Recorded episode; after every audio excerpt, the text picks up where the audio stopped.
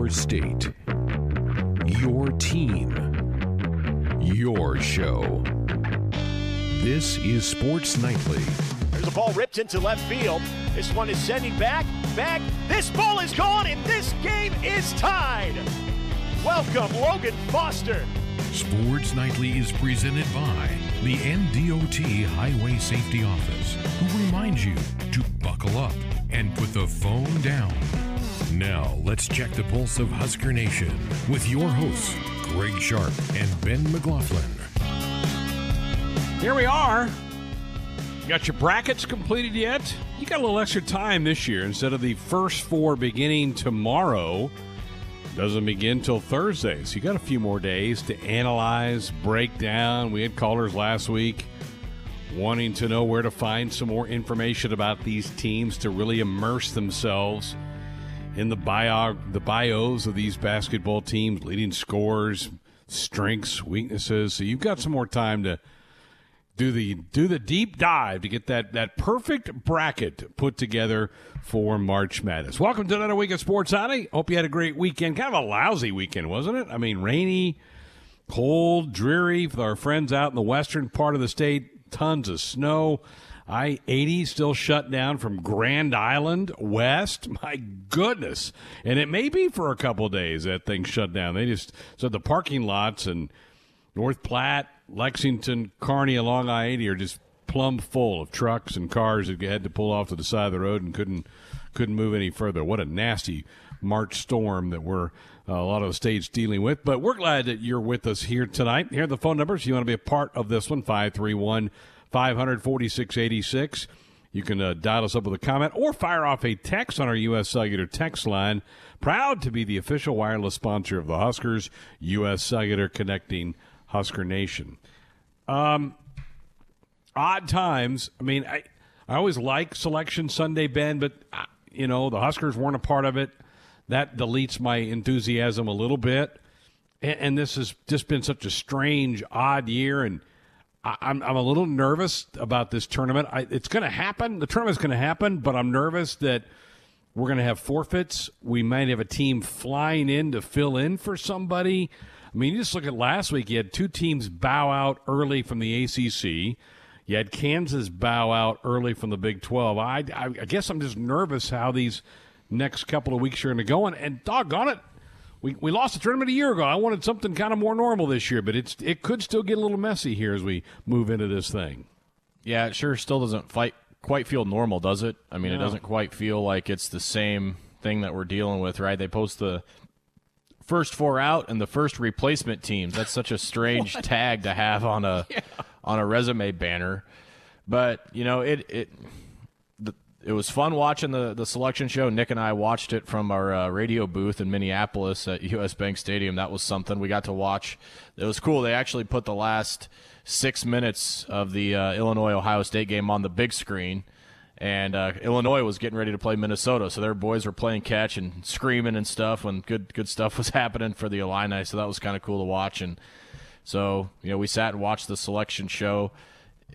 You know, hearing Greg Gumbel's voice kind of go through the brackets, it kind of felt a little normal, but um, still didn't quite feel the same. And and probably because you know I, I was a little more unhooked from college national college hoops this year than than than maybe some other years, but um, just so strange with the Big Ten only playing conference games. That probably has a lot to do with it, right? I mean, a, a lot of my intrigue comes from those beginning tournaments when you know Illinois beats a Duke, and then you're curious how, of how Duke's doing, or you know Nebraska's playing. You know some of those other teams, and I know we had a handful of those confer- those non-con games, but it just it just wasn't quite the same as this whole season didn't quite feel the same as what it, it normally did. But I have a feeling that you know, now that the brackets are out, once the games get going, it's going to feel just like March Madness all over again. And I'm really hoping for all the teams involved. And I know there's a couple of them um, in that top left bracket that are kind of dealing with it with Virginia and Kansas. And, you know, hopefully they just get to play and, you know, they, they're not removed for the tournament and feel badly for those players. So hoping this goes out off without a hitch. Not entirely positive that's going to be the case. But yeah, ready for the games to get started. I think it's going to be an interesting tournament. Absolutely. Well, something that is normal is players departing a program at the conclusion of a season, right? I mean, this has become the norm. Particularly in college basketball, this is really where it launched a couple years ago. Now it has bled into college football. We had over 1,500 that have, have entered the transfer portal in college football here in the offseason. And Tim had this in the ticker three Huskers today. It started with Ivan this morning putting his name in the transfer portal, and then here within the last hour, Arop and Wood. Uh, Wood, a true freshman from Maryland, Arop, the sophomore from Omaha all exiting the program. What do you make of these? Should these be? Is this shocking to you? What What do you think of these three departures? Yeah, I mean, I think if you were going to ask me, you know, my top three candidates that of players that I, you know, if I had to pick three that that wouldn't be a part of next year's team, I think I, I think two of these three would have been right there on my top of, uh, on the top of my list with with Ivan and Elijah, um, and I don't know that Nebraska's done with this. I mean, this just all kind of happened today. I think I think it's to the point now where you know I'm remembering you know four or five years ago when Nebraska would lose a player and it was big news and you're like man that that's that's crippling lo- losing one or even two players you're like how how are they going to get get past this and it's crazy that uh, that we're here and to the point now where it's just like, eh, all right, another another one moving on. You know, I saw a former Husker player today that's already on to his second school since leaving Nebraska. So it's just you hate to just use the cop out. That's the way it is, but it's the trend that that that we're we're all at right now with college athletics. And you know, you look at a guy like Ivan, right? It wasn't really hard to see the writing on the wall. Uh, with how the last 10 games of the season went. He just wasn't getting a lot of playing time. And then if you're him, you're, you're, you're looking over your shoulder, and all of a sudden this freshman is getting all the minutes and playing well, and he's probably going, man, I. Derek Walker's already said he's coming back. I've already spent two seasons here. Now, now Eduardo's playing really well. I don't know how many minutes are, are there are for me here, and and Ivan just didn't reach the level of improvement that we thought he might from year one to year two. Um, you know, his biggest downfall, Greg, was finishing at the rim. I mean, that that's he was in position a lot. He did the things he needed to do. He wasn't a good foul shooter, but you know, finishing at the rim as a big guy is very, very, very important. And when you can't do it and can't do it consistently, coaches can't trust you to put you in there.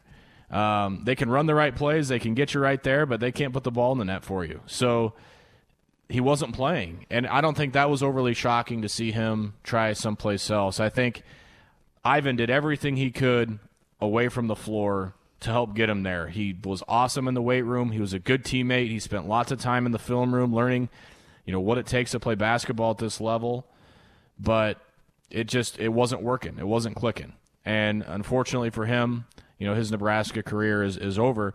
And Elijah, you know, you look at it his standpoint, what was the talk all year, right? It was Trey McGowens and his little brother Bryce and – um, you know what what the future of Husker basketball holds. And Elijah's going, uh, "Hello, guys, I'm I'm here too," um, and you know he was a, a, garbage time player only and just didn't see a lot of action. So not overly surprising. I think Elijah's talented enough to play college basketball at the Division One level. I really do, uh, but I don't know how big of a role he had here.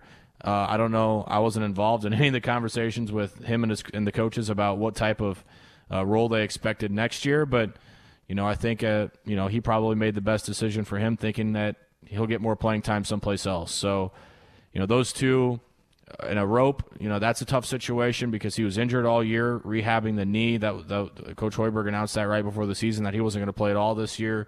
Thought he showed some some nice flashes as a freshman at times, but you know, again, coming off the injury and you know playing time and you know, I don't know on paper, you're going to assume Nebraska has a lot of those guys back, and a lot of those minutes are already going to be eaten up. So, you know, maybe they're they're kind of seeing the writing on the wall. Plus, the three newcomers coming in and and thinking to themselves, "I've got a better opportunity someplace else. I'm going to go give it a shot."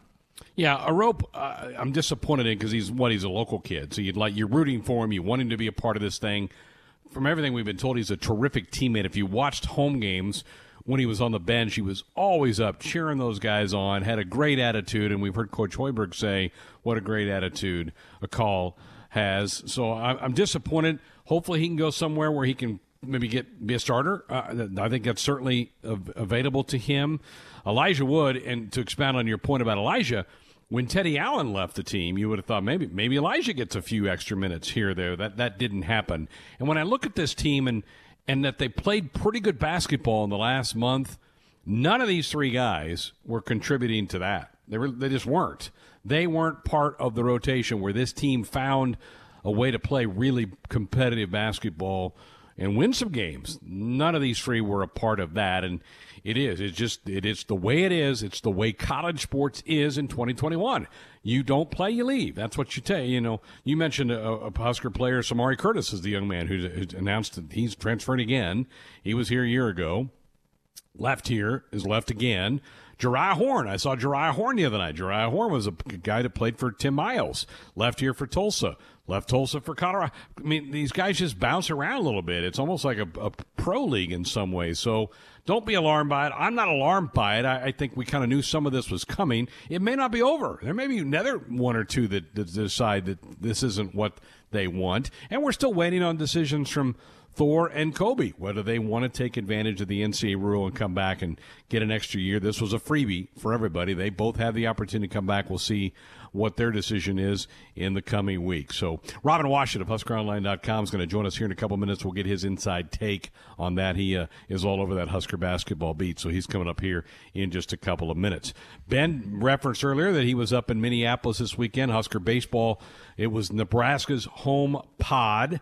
Why was it Nebraska's home pod, you ask? Well, they didn't give anybody a home pod who plays on natural grass surfaces, knowing that they're going to get so many games in over a weekend Sometimes if you have rain come through a, a weekend and it slows things up, it's going to really take time to get a field prepared to play. So Purdue has natural grass. Their home pod was week one at Round Rock, Nebraska with Haymarket Park, and we love Haymarket Park. I love the natural grass surface out there, but because that's what it is, Nebraska's home pod was this weekend up in Minneapolis, so that's why the Huskers were the home team in all four games this weekend. And Ben, I got greedy. I'll admit it, I got greedy after just pounding the Buckeyes on Friday and shutting out the Hawkeyes Saturday. You felt like, boy, you come to the park, you split between Ohio State, Iowa on Sunday, you come home with another three and one weekend. It didn't happen. And Will Bolt's going to be with us for a few minutes in the, the top of hour number two.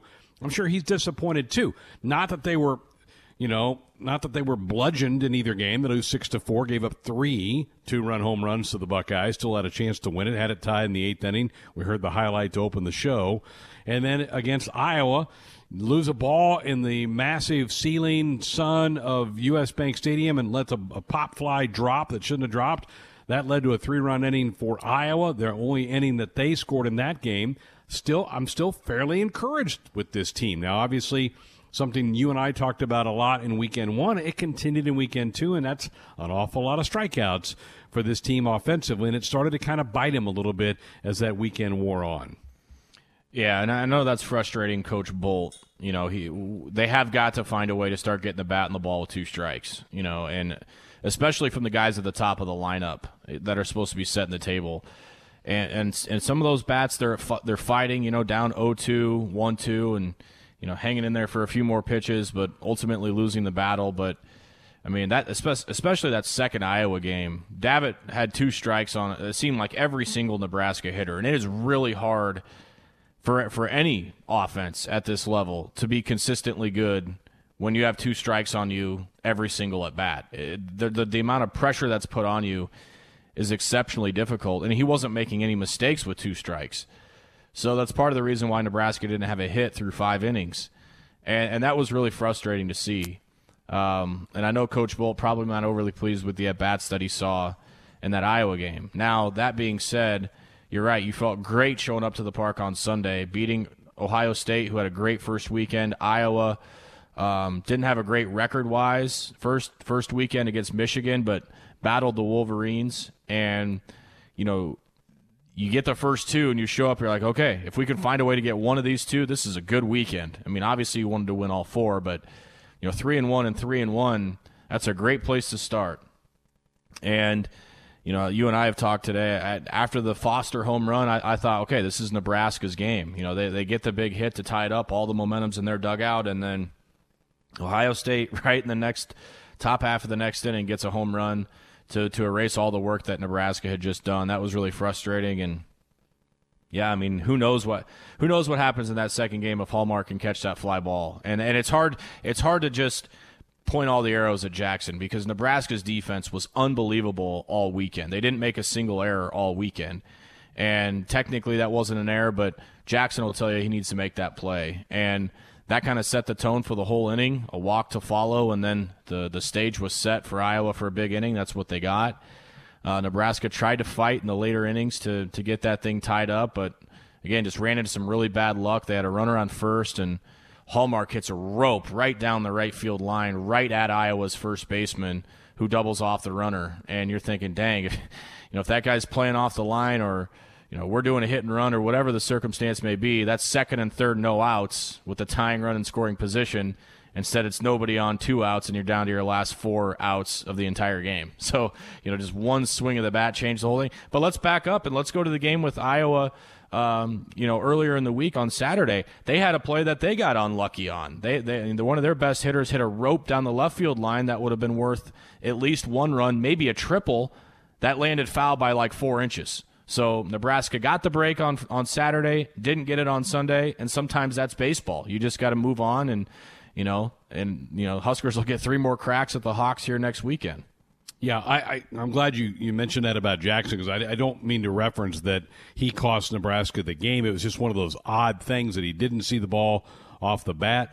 The those center fielders were looking back into the wind uh, are into the sun, and you got a high high ceiling, and it's just a different environment. He just lost the ball in the in the air, landed harmlessly, should have been an out. It's kind of like losing the ball in the sun when you're playing outside in, in baseball. It's just one of those unfortunate things. That was the only inning that Iowa scored in that game, and that opened the door to a three run inning uh, against the Big Red. Nebraska will go to Iowa this weekend, three games against the Hawkeyes, and then finally, finally Back home, Haymarket Park, Minnesota will come in for four the following weekend. At this moment, still no fans allowed at the games. I don't know that. I wish I had better news. I don't sense that's changing. I hope I'm wrong. But I don't get a sense from the conference that they're going to change that policy anytime soon. That's not what you wanted to hear, but sometimes I got to be the realist on this show and tell you how it is. One guy never loses sleep joins us now. That's Robin Washut of HuskerOnline.com. Great to have Robin with us here tonight. We tried to get Robin on last week after the, the Huskers were dismissed from the Big Ten tournament, but you were out covering some some really good high school basketball out at Pinnacle Bank Arena last week in the Nebraska State High School Championships. That was some pretty good was pretty good ball you were able to watch out there, wasn't it? It really was. I mean, from start to finish and at all levels. It wasn't just the yeah the big, uh, you know, headliner Class A games, but you know, just across the board with you know overtime games and buzzer beaters. I mean, it was probably uh, as wild of a state tournament as as I can remember in some time. And then obviously uh, capped off with that, uh, you know, that great Class A final with some of the best collection of, of talent in one game that, that we've seen in, in you know, several years. So uh, it was definitely a turnip to remember, especially when you add in the fact that there were fans in the stands at Pinnacle Bank Arena. It actually felt like a normal basketball game going to it, and so that that, that normalcy really put it all over the top. Yeah, fantastic stuff. And as you mentioned, not only the the guys who are going to go major college in hoops, but you had a lot of guys who are going to be D1 athletes, whether it be football or baseball or some of those other things. So it was an incredible collection of athletes last week in Lincoln. Well, uh, we wanted to get you on just to kind of put a, a cap on the top of, of, Husker basketball. Well, let's start with some news that broke earlier today, and that's the, the announcement that uh, Ivan Ouedraogo is going to go put his name in the transfer portal. Should we be surprised by this, or did, did you see this coming? Yeah, I, I wouldn't be surprised, and especially when you kind of look at how his playing time had regressed over the course of the year, where you know what four of the final five games he didn't play at all, and you know the one game that he did play, he only played 11 minutes, and so I mean he, he was kind of getting phased out over the last you know six or seven games of the year uh, to where you could kind of see the writing on the wall there, where as much as they like him with you know his his size and uh, you know athleticism, it just wasn't really a fit that they they saw working long term, and so it's probably best for both parties to kind of cut the losses, um, you know, we're here now, and uh, have Ivan go on his way, and we'll see what he decides to do. If he decides to stay uh, in the United States and transfer to a different school, or if he goes back to France and tries to play professionally over there. Um, he's going to have some options, but with Nebraska having that uh, additional scholarship to work with certainly allows them the opportunity to go, you know, handpick somebody uh, off the transfer market, which is going to be as bountiful as ever this offseason uh, to, to maybe get a better uh, immediate impact piece for uh, to, to fit around what they already have in place for next season. Uh, I think I heard this last week, Robin, that there were already 400 some names in the portal. Is that about right? And and where do you think this goes? I know football got to I think over 1,500 here in the offseason, and obviously there's more football players than basketball players. But are we are we talking five, six, seven hundred again in the portal?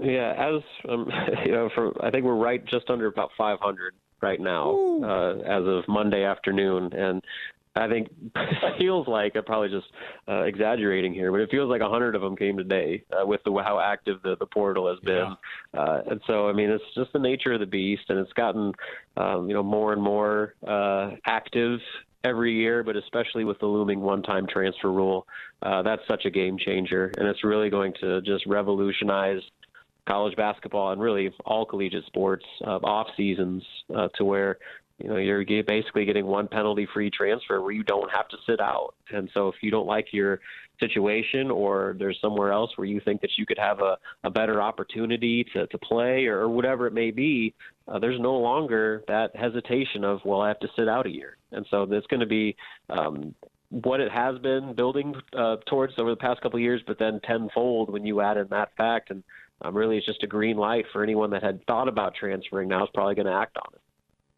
well, and we've seen already with two years of this staff, they're they're not afraid at all to get in and get involved in that transfer portal. If they if they had a wish list, one, two, three, what kind of players are they looking for? Do you think to add to the mix of the guys in the core that you mentioned earlier coming back? Is it a big? Is it a point guard? What what what would be one, two, and three maybe on that list for this staff? Yeah, in no particular order. Uh, you could probably make an argument for to interchange all three of these, but uh, certainly they need a, they need somebody that can play point. Now, I don't know if they're going to go get a, a true just floor general facilitator point guard uh, because they like to have all five guys be able to score, and so you know maybe someone in the mold of a of a Trey McGowens who you know can can certainly run the offense and, and be a, a primary point guard, but is also a legitimate scoring threat.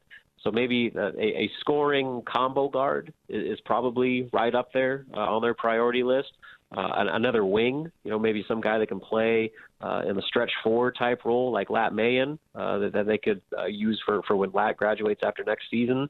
Um, and then obviously you always want bigs, and especially losing uh, Ivan. You know, there, there's a spot in that front court rotation that they could potentially fill with you know whether it's a, a, a longer term transfer or maybe just a, an immediate uh, impact uh, you know one year transfer uh, i think they got some options there but i would probably put a guard um, especially one that can play the point or, the two uh, when needed might be right up there as kind of the, the the higher priority. Someone that can light it up both from the perimeter and also attack the rim. So basically like i said they can get into the trey mcgowens uh, that would probably be ideal Again, visiting Robin Washut of HuskerOnline.com here, here on Sports Nightly on the Husker Sports Network. How long do they go before they get a decision from Thor and Kobe about whether they want to take advantage of this free year that the NCAA has passed out of college basketball? Do you think we know that in the next several days, several weeks? What's your gut say? You know, I think with either of those guys, there's no rush. Uh, I mean, because they don't count against the scholarship True. limit yeah. uh, with, with that free year, and so Nebraska. I mean, they come back. Hey, you know, awesome. That's a that's a great bonus to have. Um, you know, one or maybe even two uh, highly experienced players that were you know starters by the end of the year that helped turn uh, the the course a little bit uh, over those last you know five to six games, and now you got them coming back potentially uh, with zero penalty, where you can still continue to build your roster as normal and have those guys as complementary pieces. You know that that's a pretty good situation. So I don't think there's going to be any rush. I would imagine both those guys will fully evaluate their uh, options and see what is out there for them at the professional level. Um, you know, I'm sure Thor's got plenty of uh, you know options back in Iceland or or wherever, and then Kobe, you know, potentially might want to go play internationally. Uh, but if those options aren't necessarily all that appealing, and they can come back for one more year and maybe further elevate their their pro stock. Uh, I mean, Nebraska is going to welcome back with open arms. So uh, it could be by the end of the week. It could be in a couple months. Uh, and really, Nebraska is not going to push these guys to to make a decision one way or another. They're going to let them kind of fully weigh um, the, the options they have at their hands and, and then make make a, as informed of a decision as possible based off that. Robin, how did you feel about the way the season ended for this team, and how should Husker fans kind of evaluate what they saw over the last couple of months and, and, and then leading into year three for Coach Hoiberg? I mean, they were playing their best basketball at the end of the year, but you know it still wasn't getting them consistent wins, and so you know there's still a lot left to be desired. But the good news is, is despite how frustrating and long and uh, how much adversity this season carried with it, they were still able to get better. And guys still emerged and, and improved on an individual basis. The team played better. Uh, they, they were more cohesive and seemed to have more of an identity, especially on offense, uh, over the last, you know, like I said, six or seven games. And so that, I think, uh, at least gives you some a substantial reason for optimism that uh, you know this is, this picture is slowly but surely starting to look the way it's supposed to look, and then especially, like I said, if they bring back uh, the the group that they expect to have back um, next season, and you add in the pieces they've added in this 21 class, and then whatever else uh, they're able to supplement uh, with any further roster attrition going forward you know, then like this is going to put them in a, a, a unique spot, and that, that there's actually something there's there's a foundation for for Fred to build around, and these guys have an understanding of, you know, not only what Fred's system is, but what they need to do to be successful in this league, and and how to do it playing with each other. And for the first, last two years, it's been a group of guys that have never even been on the floor together going into a season, and now they're not going to have that. Now there's a, a a bounty of uh, experience and senior leadership and guys that you know this is their last run to, to try and make it happen that are all going to hopefully uh, be pulling the rope the same direction and um, that's probably as most important as anything and then you have that and then you add in Bryce McGowens and Wilhelm Breidenbach and Keisei Tominaga and like I said whatever other um, you know pieces get added suddenly you're starting to really like kind of the potential of what next year's team could be. But I think going through what they went through and getting better, even if they weren't getting the wins they would have wanted, but getting better over the course of the year and playing their best best best basketball at the end of the season, despite all of that, really I think is a um, says a lot about not only the job the coaching staff was able to do to keep this group together, but the players to keep their composure and, and not give up when they had plenty of opportunities to cash in their chips and just be done with the season. They kept on fighting, and uh, I think it paid off with them kind of starting to, to figure some things out down the stretch.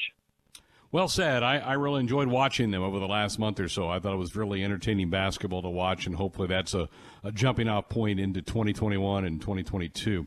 Robin, we appreciate it. Uh, hopefully, these coaches get a chance to do some on the road recruiting. Uh, uh where are we at? We're in a dead period through the end of May, but maybe some signs, maybe some signs of loosening things up June 1st. What do you think?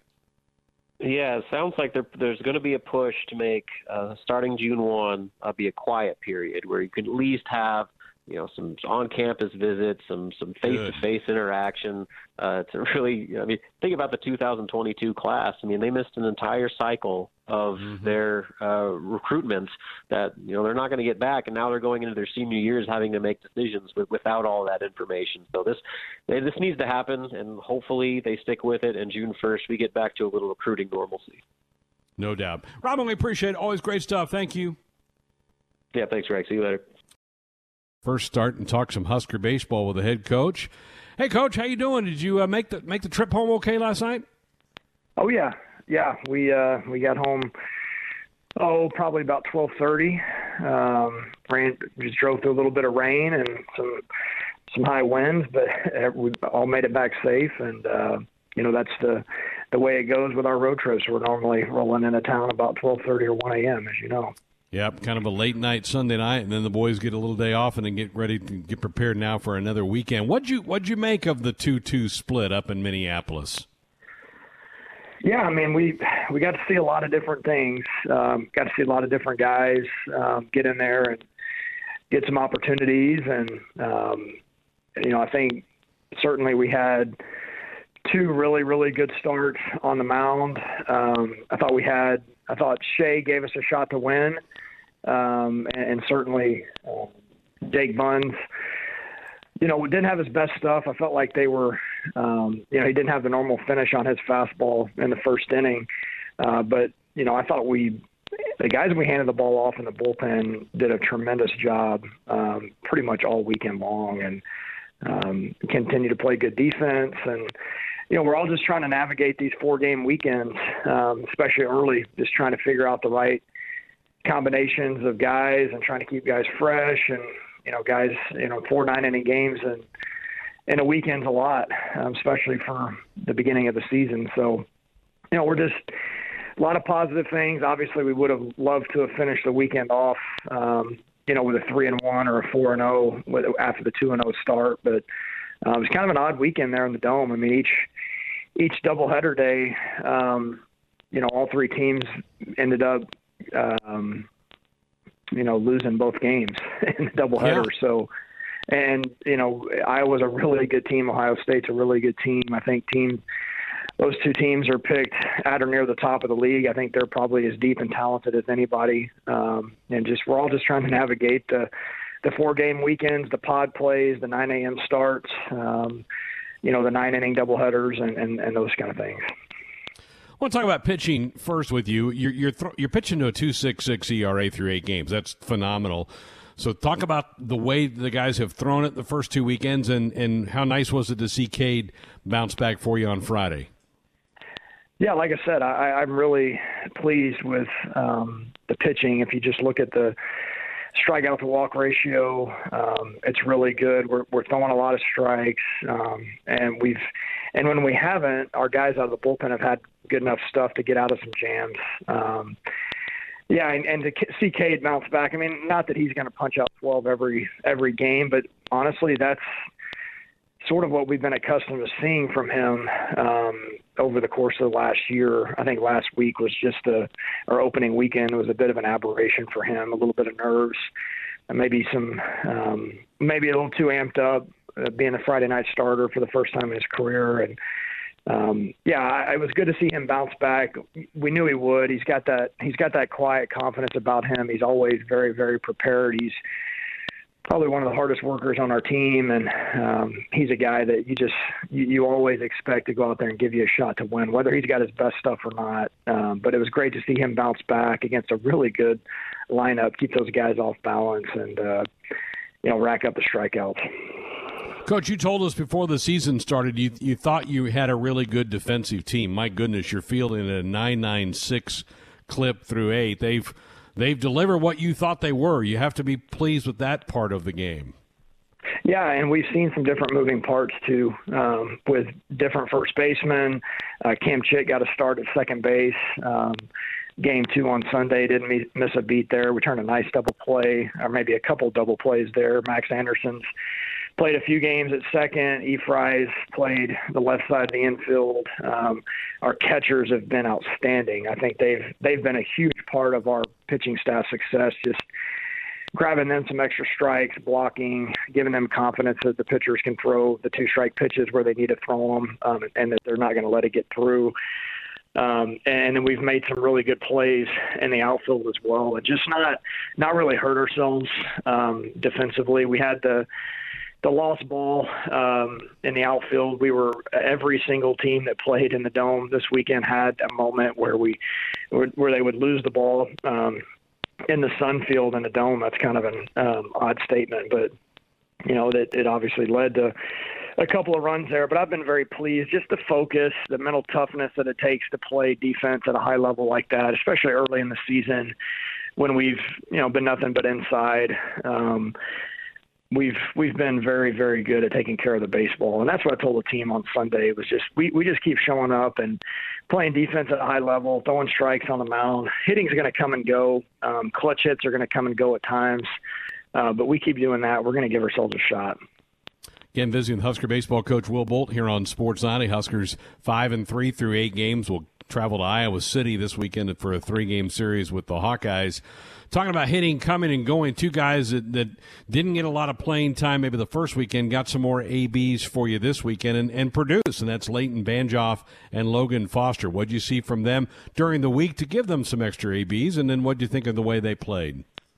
Yeah, they they earned those those at bats this weekend, and we you know, you get on a winning streak and you, you try not to mess too much with the personnel that helped get you there, but also at the same time being very cognizant of the fact that we're going to need all those guys over the course of the season. And, and I, I did, certainly didn't want to let those guys go another weekend um, without getting many at bats. I mean, Banjoff is is and will continue to be a huge part of our team. Logan Foster is a guy that is a proven track record as a performer in college baseball and you know, they just needed to make a few adjustments, and both of those guys had good weeks. We had we faced, uh, you know, our pitchers um, midweek, and uh, both those guys had really good at bats, got some hits, barreled some balls up um, on, on Tuesday and Wednesday last week. They've they've been great teammates. That that is that's a sign of a good team as well, and, and good um, internal leadership amongst the players when guys aren't playing and they're not sulking and um,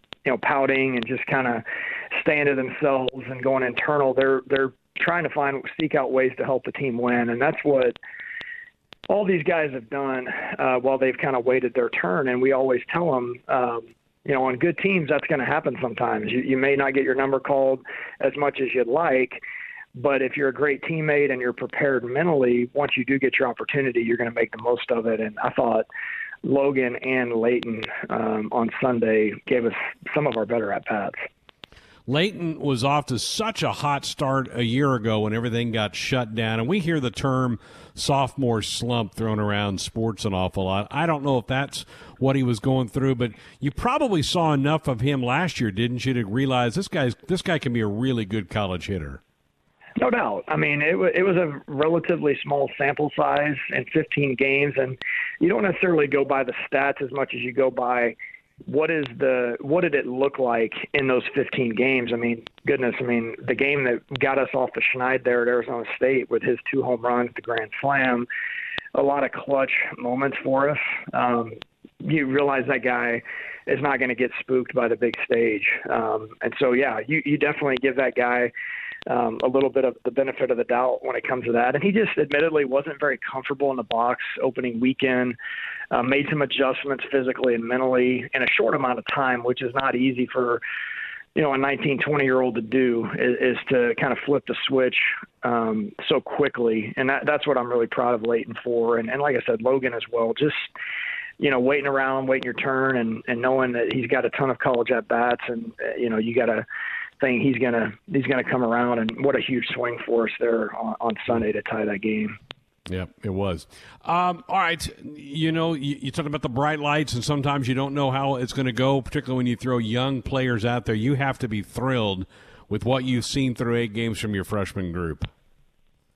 Yeah, for sure, and they just—that's what you look for and guys is you know are they gonna are they gonna get just kind of overwhelmed by the moment? And we have not seen that at all. Um, sure they're gonna have their their freshman moments where they may make a mental mistake or they're uh, maybe don't know the ins and outs of how uh, pitchers are going to attack them yet. Um, but man it, max anderson's off to just a tremendous start and you know he didn't have a ton to show for it on sunday but he still hit probably three or four balls right on the screws uh, with nothing to show for. Style, you know, he's he's gotten off to a really hot start. I think he's a guy that's going to slug for you. Um, he's going to drive in runs. I'm, I'm incredibly impressed with his progress as a high school shortstop to just go over to first base and do it without even really thinking twice about it. He's he's given us a really steady presence over there defensively, and, and Brice Matthews has played an excellent second base, turned some really good double plays, taken away some hits, and he's driven in six runs um, in his seven starts. Um, so, you know, they're going to take their lumps. They're going to definitely have some freshman moments, but when it comes to just not being overwhelmed and, and having some uh, big hits and some big spots, those guys have definitely delivered. Well, usually by March fifteenth, we we've had a home game or two. We got a ton of rain over the weekend. Is your is your diamond going to be ready for your home opener here in about ten days? Yeah, we'll be great. We'll be we'll be in good shape. Our our guys have worked really hard. Um, our groundskeepers have worked hard to you know first it was the snow removal, then it was getting the skin, the dirt ready. Um, and we we had the tarp on over the weekend, so we'll pull that back tomorrow morning. Um, plan on getting outside. Hopefully tomorrow. It looks like we might have some clearing, and um, yeah, I think the grass will continue to get greener and greener as we as we get some of this rain and the temperatures start to warm up, and um, yeah, we'll be we'll be ready to rock when we're supposed to play at home. How was it playing in that dome? You, you used to go up there when the old Dairy Queen Classic in the Metrodome. Was it a lot different? Maybe it looked kind of like it was a little different configuration. It was a lot different. It was a very unique baseball experience. Um, uh, you know, just the the configuration of the outfield, um, kind of some of the lines, just giving you almost some optical illusions at times with with the way the field is set up, and you know, not having the color, the brown color uh, of uh, dirt there uh, on on the infield just made it a little odd. Um, the turf played incredibly slow. It makes for a kind of an interesting uh, dynamic from an offensive standpoint. You know, the ball carries pretty good. Um, you don't, you definitely don't get rewarded for hard ground balls on that field. Um, it, it's, uh, you know, you saw most of the runs scored over the course of the weekend were either home runs, uh, mm-hmm. extra base hits, kind of off the the baggy, uh, or bloopers that fell in. There just weren't a lot of ground ball base hits to be had uh, on the field. But uh, but yeah, it was it was nice. We were able to know that we're playing. Uh, the weather wasn't a factor, obviously, and, and they did a nice job, really nice job uh, running the event. And and uh, yeah, it just was something different for us. But um, I think our guys responded well. All right, bus trip over to Iowa City. You played them twice. You get three more with them, and we both games were really competitive. I'm guessing you're expecting the same thing this weekend. Yeah, they're good. They're they're talented, and um, you know they've they've obviously played a, a really tough schedule in this short amount of time. Michigan um, is a really good team, and obviously this weekend, um, you know some of the top teams in, in, in the conference as well, and they can really pitch. Uh, they've got veteran offensive players. and Some of them are starting to get it going a little bit uh, better, and they're going to be very well coached. I mean, Rick Heller and his staff always do a great job recruiting. They do a great job of developing. Um, you know, they don't beat themselves very often, and yeah, I expect it to be very competitive. Um, and it looks like hey, we may have some some temperatures in the 50s, which I can definitely say I've never seen in Iowa before. So let's hope it stays that way. yeah, it should be good, Coach. We appreciate the time. Congrats on the start. Let's keep this rolling this weekend. Yeah, I appreciate it, Greg. Thanks. The Fighting Illini are the Big Ten champs, and delighted to be joined by a good friend of the program, Steve Kelly of the Illinois Network. Steve, great to have you with us. Congratulations. I'm sure there's a lot of celebrating that's been going on around Champaign for the last 24 hours after they cut down the nets. I bet there's some excited Illini fan out, fans out there. Well, it's been really good, and it was good that a limited number of fans could uh, get into uh, Lucas Oil Stadium in Indianapolis, and it was – sprinkled uh, heavily with a lot of orange and blue over there, with Indy only being a 90-minute drive from Champaign Urbana. So the the folks are riding pretty high right now. They're getting a little, you know, I've covered Illinois for 40 years. I think they're they're getting a little overconfident at this point because uh, they're already penciling them in for the Final Four, and I've seen too many things, strange things happen in the NCAA tournament, uh, not only to Illinois but to other teams as well but enjoy the moment, a Big Ten tournament championship, and for the first time in uh, in a while since 2005 with Dee Deron and that gang, uh, Illinois goes in as the number one seed. Well, that, that's some sage advice from you, Steve, about just enjoy the ride, enjoy the moment, and, and as you mentioned, 16 years between Big Ten tournament champions. That's that's phenomenal. When I think we all thought this team was going to be really really good throughout the year. Where did it click in for you that you thought this team could make a special run into things? Well, they they struggled a little bit, but uh, you know they played a pretty tough non-conference schedule. They lost to Baylor, they lost to Missouri in a game that they probably should have won, but for whatever reason, Missouri's kind of got Illinois' number the last three years, and uh, then they dropped to back-to-back home games to um, Ohio State and Maryland. It was after that that I think uh, things started to kick in. They went on a run where they won 14 of their last 15 games, including seven straight to end the season against, if you go game by game, against some pretty tough competition. They had a, a killer uh, stretch there where they were playing every other day there to make up some of those games. And every night they were playing a top 10 team. Michigan, uh, Wisconsin, not top 10, but certainly top 20. And uh, they came away with wins there. So, and Ayo Dosunmu and Kofi Cockburn were the big things. Andre Curbelo, the outstanding freshman, who was a little bit wild in the early going, has settled down to his role. And they're getting contributions from about eight guys. They're not going much beyond eight guys now, but uh, everybody's kind of figured out their role and uh, they play very well together, and it's showing here of late.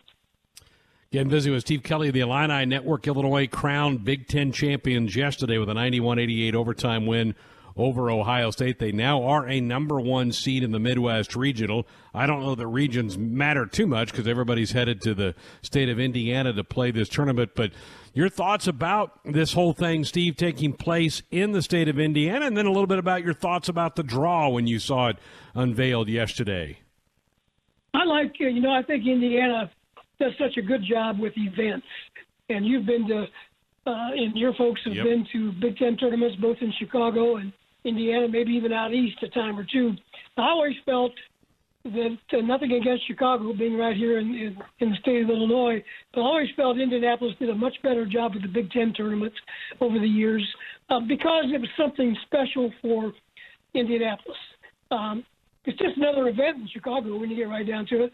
But Indianapolis is something special. They uh, they just roll out all the red carpet. They take care of everything, and it's centrally located. It's handy. So from an Illinois point of view, and from a fan point of view, if if everything was normal, and you could get uh, unlimited number of tickets, there would be all kinds of Illinois fans over there. So I do like it there. Who knows what will happen next? Maybe this will go so well Greg, that they decide to do that every year and keep it in one place. I doubt it because I think they like to spread the regions around the country. But, you know, from what we've seen in the last year, you wouldn't bet against anything, would you? Not at all. All right, Drexel's the the first opponent. I, I don't know much about them. I know they got an automatic qualifier bid, but I looked through this. You've got Houston as the two seed in that region. If I had to pick a two seed that I'd want to face, that'd probably be the one I would go get. Uh, I, I like this for Illinois. I mean, maybe I'm falling into that trap that you were talking about earlier. Maybe I'm being a little overconfident, but I like this draw for the Illini. Well, when you look at it, Drexel is only 12 and 7. They missed a lot of games because of COVID issues, whether or not it was within their program or not. But they only finished 4 and 5 in the Colonial Athletic Association, but they won three games in the tournament to uh, get that automatic bid. So uh, Illinois will be a 20 plus point favorite in that ball game. And then the the 8 9 matchup after that is kind of intriguing in the fact that Loyola of Chicago, just up the road uh, a couple of hours, is in that bracket against uh, Georgia Tech. So if Illinois wins on Friday afternoon, they would play the winner of the Loyola Georgia Tech game. So it could be a battle of the state of Illinois, although I think uh, the Ramblers might have a tough time with Georgia Tech. You've got Tennessee, Oregon State, Oklahoma State. Con- concerns me a little bit uh, with Cade Cunningham. They've got an outstanding team. San Diego State has a great record. I don't know much about them. And then you move on down, as you mentioned, to Houston. And uh, I'd take my chances if I was an Illinois fan against uh, Houston. There's some history there. They're coached by Kelvin Sampson, and there's some history when he was at Indiana, between Illinois and Indiana. But uh, of course, most of these kids that are be playing in that ball game weren't even around then. But the fans have a tendency of remembering things like that. Steve, you mentioned that, that they opened the gates a little bit anyway to the folks at Lucas Oil over the weekend. I mean, I, I think we those who cover college sports, we've deeply missed the having the fans at these games throughout this school year, and hope to get back to some normalcy next fall. What are they What are they telling Indiana su- supporters, boosters about ticket availability for the NCAA tournament starting later this week? Well, they're doing a 25% capacity of whatever building the team is playing in. Now, 25% capacity of Lucas Oil Stadium is about 17,500, so that's a pretty good sized crowd for a college game. That'd be a, like a game at uh, your place or a game in Champaign Urbana almost, or a game at Assembly Hall in Bloomington. Um, but they're, they're playing in six different venues over there, some of which are pretty small. Like Illinois playing their first game at the Farmers Coliseum, that uh, where IUPUI plays, Indiana University, Purdue University, and the 25% capacity there is only 1,700, mm. and they're splitting those 1,700 tickets up among four teams that'll play there in the first two rounds. So there's not much of an opportunity early. And then when you see where uh, the teams would play next, if it gets uh, if they get to Bankers Life Fieldhouse and of course Lucas Oil Stadium, then that number goes up. So uh, once you get to the Final Four, I think you're going to have a pretty good crowd in Lucas Oil Stadium. Uh, certainly it wouldn't be 70,000 like they might put in there otherwise.